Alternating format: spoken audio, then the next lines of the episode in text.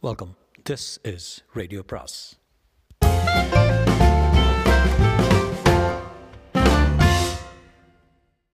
அனைவருக்கும் அன்பு வணக்கம். சுஜாதாவின் மற்றொரு சிறுகதை இன்று. சிறுகதையின் பெயர் குதிரை. குதிரை. சிலருக்கு லாட்டரியில் பரிசு விழுகிறது. சிலரை பஸ் ஸ்டாண்டில் பிரபல டைரக்டர் பார்த்து அடுத்த அமாவாசை ஷூட்டிங்க்கு வா என்கிறார். இப்படி திடீரென்று தனி மனிதர்கள் தேர்ந்தெடுக்கப்படுகிறார்கள். ஏதோ ஒரு வகையில் பிரசித்தி பெறுகிறார்கள். அம்மாதிரி நானும் பிரசித்தமானேன். என்னை ஒரு குதிரை கடித்ததால். குதிரையா? என்று வேப்புடன் கேட்கிறீர்கள் அல்லவா? உங்களுக்கு சொல்கிறேன். முதலில் என்னை பற்றி அப்புறம் குதிரை பற்றி. என் பேரு கிருஷ்ணசுவாமி. அதை கிச்சாமி என்று சுருக்கி உங்கள் மனத்தில் ஒரு பிம்பம் ஏற்படுத்தி பாருங்கள். அதை தான் நான். தொழில் தோற்றம் எதிலும் எந்த வகையிலும் எனக்கு பிரத்யேகம் கிடையாது. தினப்படி காஃபி குடித்து பேப்பர் படித்து துணி மடித்து பஸ் பிடித்து அங்குலம் அங்குலமாக மாயும் மனித எறும்பு. மனைவி குழந்தை மாமனார் வாடகை வீடு பாத்ரூமில் பாட்டு மண் தொட்டியில் ஒன்று இரண்டு மலர் செடிகள் தவணை முறையில் ரேடியோ என்று பிரகாசமற்ற பிரஜைதான் நான் குதிரை கடிக்கும் வரை.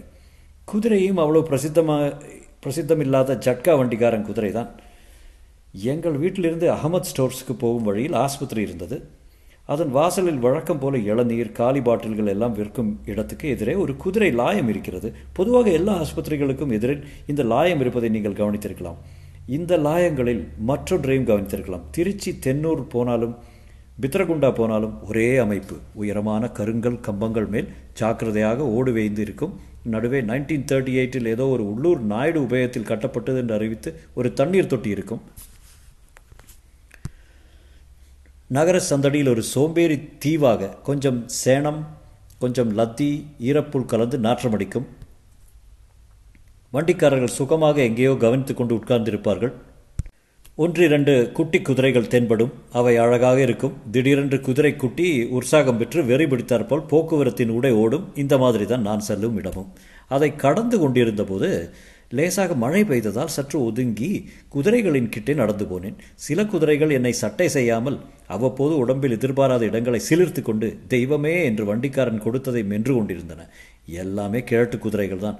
முதுகெலும்பு தெரிய தோள்பட்டையில் தழும்போடு கால்கள் ஜப்பேட் அடித்து குதிரையா கழுதையா என்று தீர்மானமாக சொல்ல முடியாத அளவுக்கு இருந்தன. அவற்றில் ஒன்று என் முழங்கையை கடித்து விட்டது. நான் நடந்து கொண்டே இருக்கும்போது முழங்கை பகுதியில் சுரீர் என்கிறதே என்று பார்த்தால் குதிரை கடித்து முடித்து விட்டு என்னை பார்த்து தொள தொள என்ற உதடுகளுடன் சிரித்தது. நான் என்று முழங்கையை பார்த்து கொண்டே குதிரைக்காரனை தேடினால் காணவில்லை. ஒரே ஒரு பையன் எங்கோ பார்த்து கொண்டு நின்றான். மறுபடி கடித்து விடப் போகிறது என்று விலகி வந்து காலை வெளிச்சத்தில் காயத்தை ஆராய்ந்தேன். லேசாக பல்லும் பட்டிருந்தது. கேட்டு குதிரையானதால் ஆதலால் குதிரையானதால் பல் ஒன்றும் கூறாகில்லையே என்றாலும் ரத்தம் தெரிந்தது. குதிரையை முறைத்து பார்த்தேன். அது ஒன்றும் நிகழவில்லை போல எம்மேல் சுவாரஸ்யம் விலகி போய் எதையோ மென்று கொண்டிருந்தது. என்னை யாரும் பார்க்கவில்லை. ச்சே என்று பொதுப்படையாக திட்டிவிட்டு அடிக்கடி காயத்தை பார்த்து கொண்டே டெட்டால் போட்டு அலம்பி களிம்பு தடவ வேண்டும் என்று எண்ணியபடி வீட்டிற்குள் நுழைந்தேன் என் மனைவி வாசல் வேடிக்கை பார்த்து கொண்டிருந்தால் கடைக்கு போன கணவன் குதிரை கடித்து இத்தனை சீக்கிரம் சீக்கிரம் திரும்பி வருவான் என்று எதிர்பார்க்கவில்லை. என்ன வந்துட்டீங்க? அமத் ஸ்டோர் முடி இருக்கா இல்லை வர வழியில். என்னாச்சு? என்ன கையில்? உள்ள வாயன் சொல்கிறேன் என்னாச்சு? விழுந்துட்டீங்களா? இல்லை ஆஸ்பத்திரியில் இதில் குதிரைலாம் இருக்குது இருக்கு பாரு. அது வழியாக நடக்கிறப்போ ஒரு குதிரை கடிச்சிடுத்து. என்னது குதிரையா? ஆமாம் கடிச்சுதா?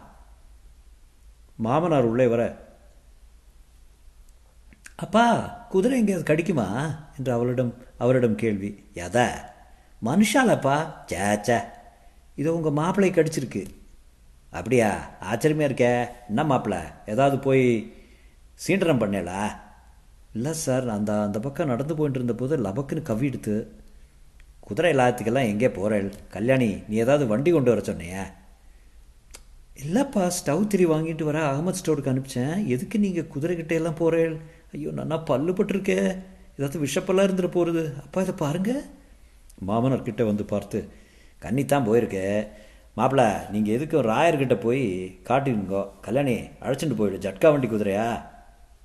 ஆமாம் சற்று யோசித்து ஜட்கா வண்டி குதிரை கடிக்காதே என்றார்.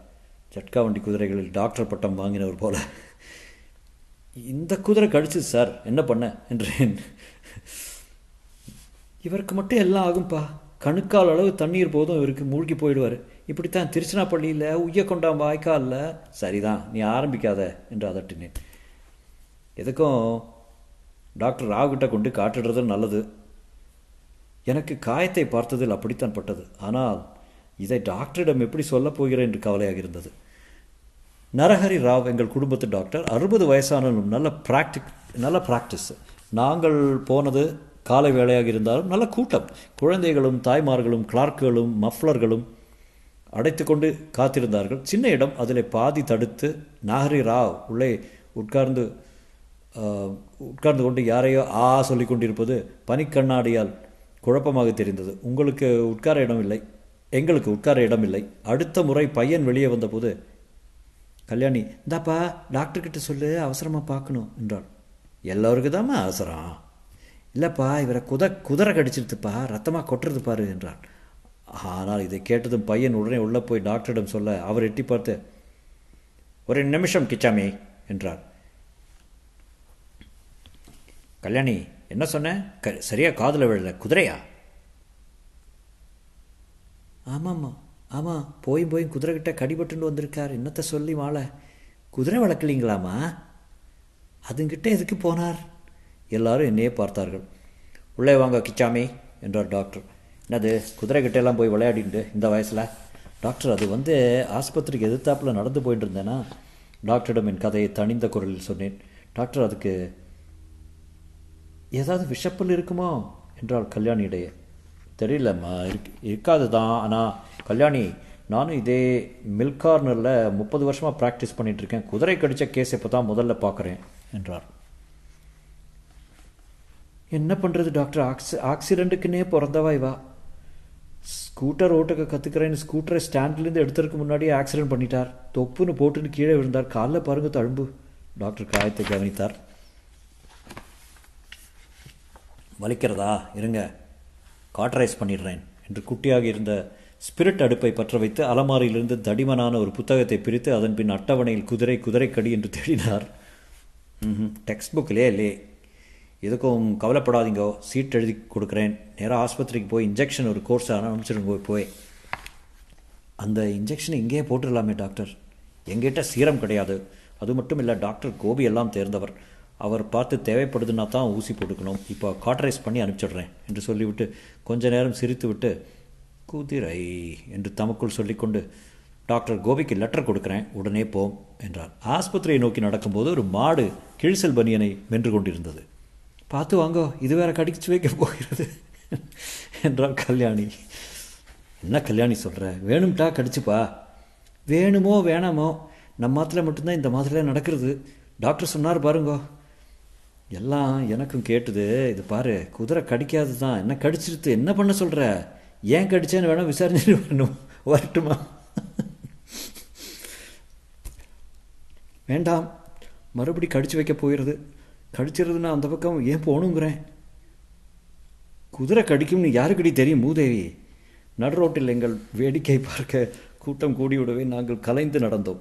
ஆஸ்பத்திரியில் டாக்டர் கோபிநாத்தை தேடிக்கொண்டு சென்றேன். நீண்ட பெஞ்சு போட்டு பல பேர் உட்கார்ந்திருந்தார்கள். கல்யாணி இங்கே வந்து குதிரை கடித்து விட்டது என்று இறைந்து கூறி சலுகை கேட்கப் போகிறாள் என்று பயமாக இருந்தது. ஆனால் கல்யாணி பேசாமல் தான் உட்கார்ந்திருந்தால் அங்கே உட்கார்ந்திருந்தவர்களை விசாரித்ததில் பெரும்பாலோர் நாய்க்கடிக்காரர்கள் என்று தெரிந்தது. அங்கங்கே அங்கங்கே ஒன்று இரண்டு எலி தேள் இருந்தன. எல்லாருடைய சீட்டுகளிலும் நாய் நாய் என்று எழுதியிருந்தது. அங்கே இருந்த சிப்பந்தி அவற்றை அடுக்கு வைக்கும்போது என் சீட்டு வந்தபோது மட்டும் தயங்கினார். குதிரை இங்கே யாருப்பா கிருஷ்ணசுவாமி? கிருஷ்ணசாமி நான் தான் என்றேன் உங்கள் டிக்கெட்டில் தப்பாக போட்டிருக்கு. குதிரைன்னு கொஞ்சம் திருத்தி கொடுக்குறீங்களா? இல்லை சார் என்ன குதிரை தான் கடிச்சிருக்கு. இப்போது அத்தனை பேரும் திக்கித்து போய் என்னை பார்க்க சிப்பந்தி உடனே உள்ளே போய் கோபிநாத்திடம் சொல்ல கூப்பிடு அவரை முதல்ல என்றார். வாங்க உட்காருங்க. ராயர் ஃபோன் பண்ணி சொன்னார். நீங்கள் தானே அது? குதிரை எங்கே கடிச்சதுங்களா என்று விசாரித்தார். ஆஸ்பத்திரிக்கு எதிர்த்தாப்பில் ஸ்டாண்ட் இல்லை அங்கே. அதை கேட்கல உடம்பில் எந்த பாகத்தில்? நான் என் கைச்சட்டையை வழித்து காட்டினேன். காட்ரைஸ் பண்ணாரா? என்று அலமாரியில் இருந்த தடியான புஸ்தகம் ஒன்று எடுத்தார். அந்த புஸ்தகத்தில் குதிரைக்கடி கிடையாது டாக்டர் என்றார் கல்யாணி. எப்படி சொல்கிறீங்க டாக்டர் ராவ் பார்த்துட்டாரு. மிஸ்டர் கிருஷ்ணசாமி ஒன்று பண்ணலாம். நான் குதிரை கடித்த கேஸை இதுவரை ட்ரீட் பண்ணதே இல்லை. எதுக்கு ரிஸ்க் எடுக்கணும்? ஒரு ஷார்ட் கோர்ஸ் ஆரம்பிக்கிறேன். சப்கியூட்டினியஸாக டாக்டர் உயிருக்கு ஆபத்து எதுவும் இல்லையே? சேச்சா பயப்படாதீங்கம்மா மிஸ்டர் கிருஷ்ணசாமி எதுக்கும் ரெண்டு மூணு நாளைக்கு அந்த குதிரையை வாட்ச் பண்ணிகிட்டு இருங்க? செத்துக்கித்து வைக்குதானே? எந்த குதிரை கடிச்சு ஞாபகம் இருக்குமோ இல்லையோ? ம். என்றேன் சந்தேகமாக. மூணு நாளைக்கு எதுக்கு பார்க்கணும்? என்றாள் கல்யாணி. அதுக்கு வெறி கிரி ஏதாவது பிடிச்சிருந்தா செத்து போயிடும். அது உயிரோடு இருந்தால் கவலை இல்லை. எதுக்கும் பயப்படாதீங்க. ரிஸ்க் எடுத்துக்காம கோர்ஸ் ஆரம்பிச்சிடுறேன். தினம் காலையில் இந்த வேலைக்கு வந்துடுங்க என்ன? பகவானே என்ன சோதனை பார்த்தீங்களா? என்று புலம்பிக் கொண்டே வெளியே வந்தார் கல்யாணி. வந்ததும் அங்கே உட்கார்ந்திருந்தவர்களிடம் சட்டென்று பேச்சு நின்று போய் ஒரு சிலர் உள்ளங்கையால் வாயை மறைத்துக்கொண்டு பக்கத்தில் இருப்பவரிடம் என்னை காட்டி பேசுவதை கவனித்தேன். முதுகில் கூட அவர்களது பார்வைப்பட்டது திடீரென்று திரும்பி குதிரை கடிச்ச என்னையா என்று சத்தமாக கேட்க நினைத்தேன். ஆஸ்பத்திரியை விட்டு வெளியே போகும்போது குதிரையை ஒரு நடை விசாரித்து விட வேண்டும் என்று கல்யாணி சொன்னால் எனக்கு அது தேவைப்பட தேவையாகப்படவில்லை. இருந்தும் மறுபடி போனோம்.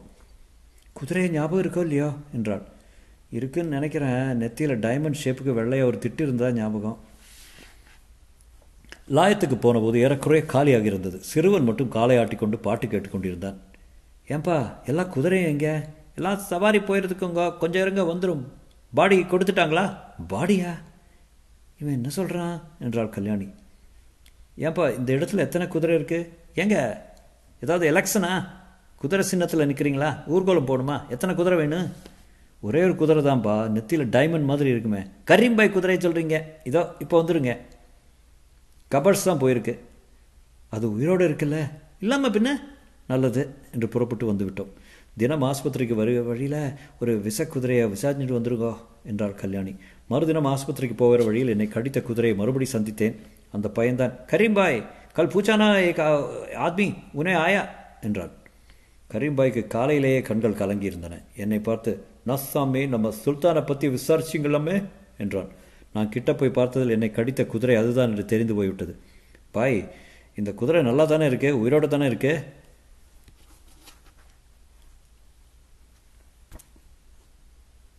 சேணம் எல்லாம் கழற்றி போட்டு எண்ணெய் தேய்த்து கொள்வதற்கு முன்பிருக்கும் நங்கை போல இருந்தது. ஏன் சாமி? நேற்றுக்கு இது என்னை கடிச்சிருச்சுப்பா. குதிரை உயிரோடு தான் இருக்கான்னு தினம் பார்க்க சொன்னார் டாக்டரு. கடிச்சுதா? அதெல்லாம் செய்ய மாட்டானே நம்ம சுல்தான். கியோ சுல்தான்? சாப்கோ காட்டா? குதிரை பிறர் என்றது. என் நான் குதிரைங்க இது? என்று அதன் கழுத்தருகில் சொரிந்து கொண்டே சொன்னான். ரேக்லா ரேஸ்ல எல்லாம் பிரைஸ் வாங்கியிருக்கு. கியோ சுல்தான் பிறர் ஏதோ சௌக்கியமாக இருந்தால் சரி. இதோ பார் முழங்கையை கடிச்சுடுத்து தினப்படி ஊசி போட்டுக்க வேண்டியிருக்கு. குதிரையை கட்டுப்படுத்தி வச்சுக்க கூடாதாப்பா? ஊசி போட்டுக்கிறியா? என்று சுல்தான் போலவே சிரித்தான். எதுக்கு? குதிரை கடிச்சதுக்கா? இதை பாரு என்று தன் கையை காண்பித்தான். எத்தனை முறை புல் கொடுக்குறப்போ கோல் கொடுக்குறப்போ சுல்தான் என்னை கடிச்சிருக்கான் தெரியுமா? ஊசியாக போட்டுக்கிட்டான். கியோ சுல்தான். எதற்கும் நான் ரிஸ்க் எடுத்துக்கொள்ளவில்லை ஆஸ்பத்திரிக்கு போகும்போதெல்லாம் சிப்பந்திகள் குதிரைக்காரர் வந்துட்டார் என்று பேசிக்கொண்டாலும் எதிர்வாடில் இருந்த நண்பர்களை எல்லாம் கூட்டி வந்து என்னை காட்டினாலும் வீட்டில் கல்யாணி இன் பல உறவினர்கள் பேருக்கு பேர் குதிரை கடிச்சிடுத்தாமே என்று விசாரித்தாலும் மதிக்காமல் பிடிவாதமாக சிகிச்சைக்கு சென்றேன். சில நாட்களில் காயம் மாறிவிட்டது. ஆனால் அந்த சம்பவத்துக்கு பின் என் பெயர் மாறிவிட்டது. குதிரை கிச்சாமி என்று. ஊருக்கு ஊர் கிச்சாமி இருக்கிறார்கள். ஆனால் நாட்டில் ஒரே ஒரு குதிரை கிச்சாமி. நான் தான் என்பதில் ஒரு அற்ப சந்தோஷம். முற்றும்.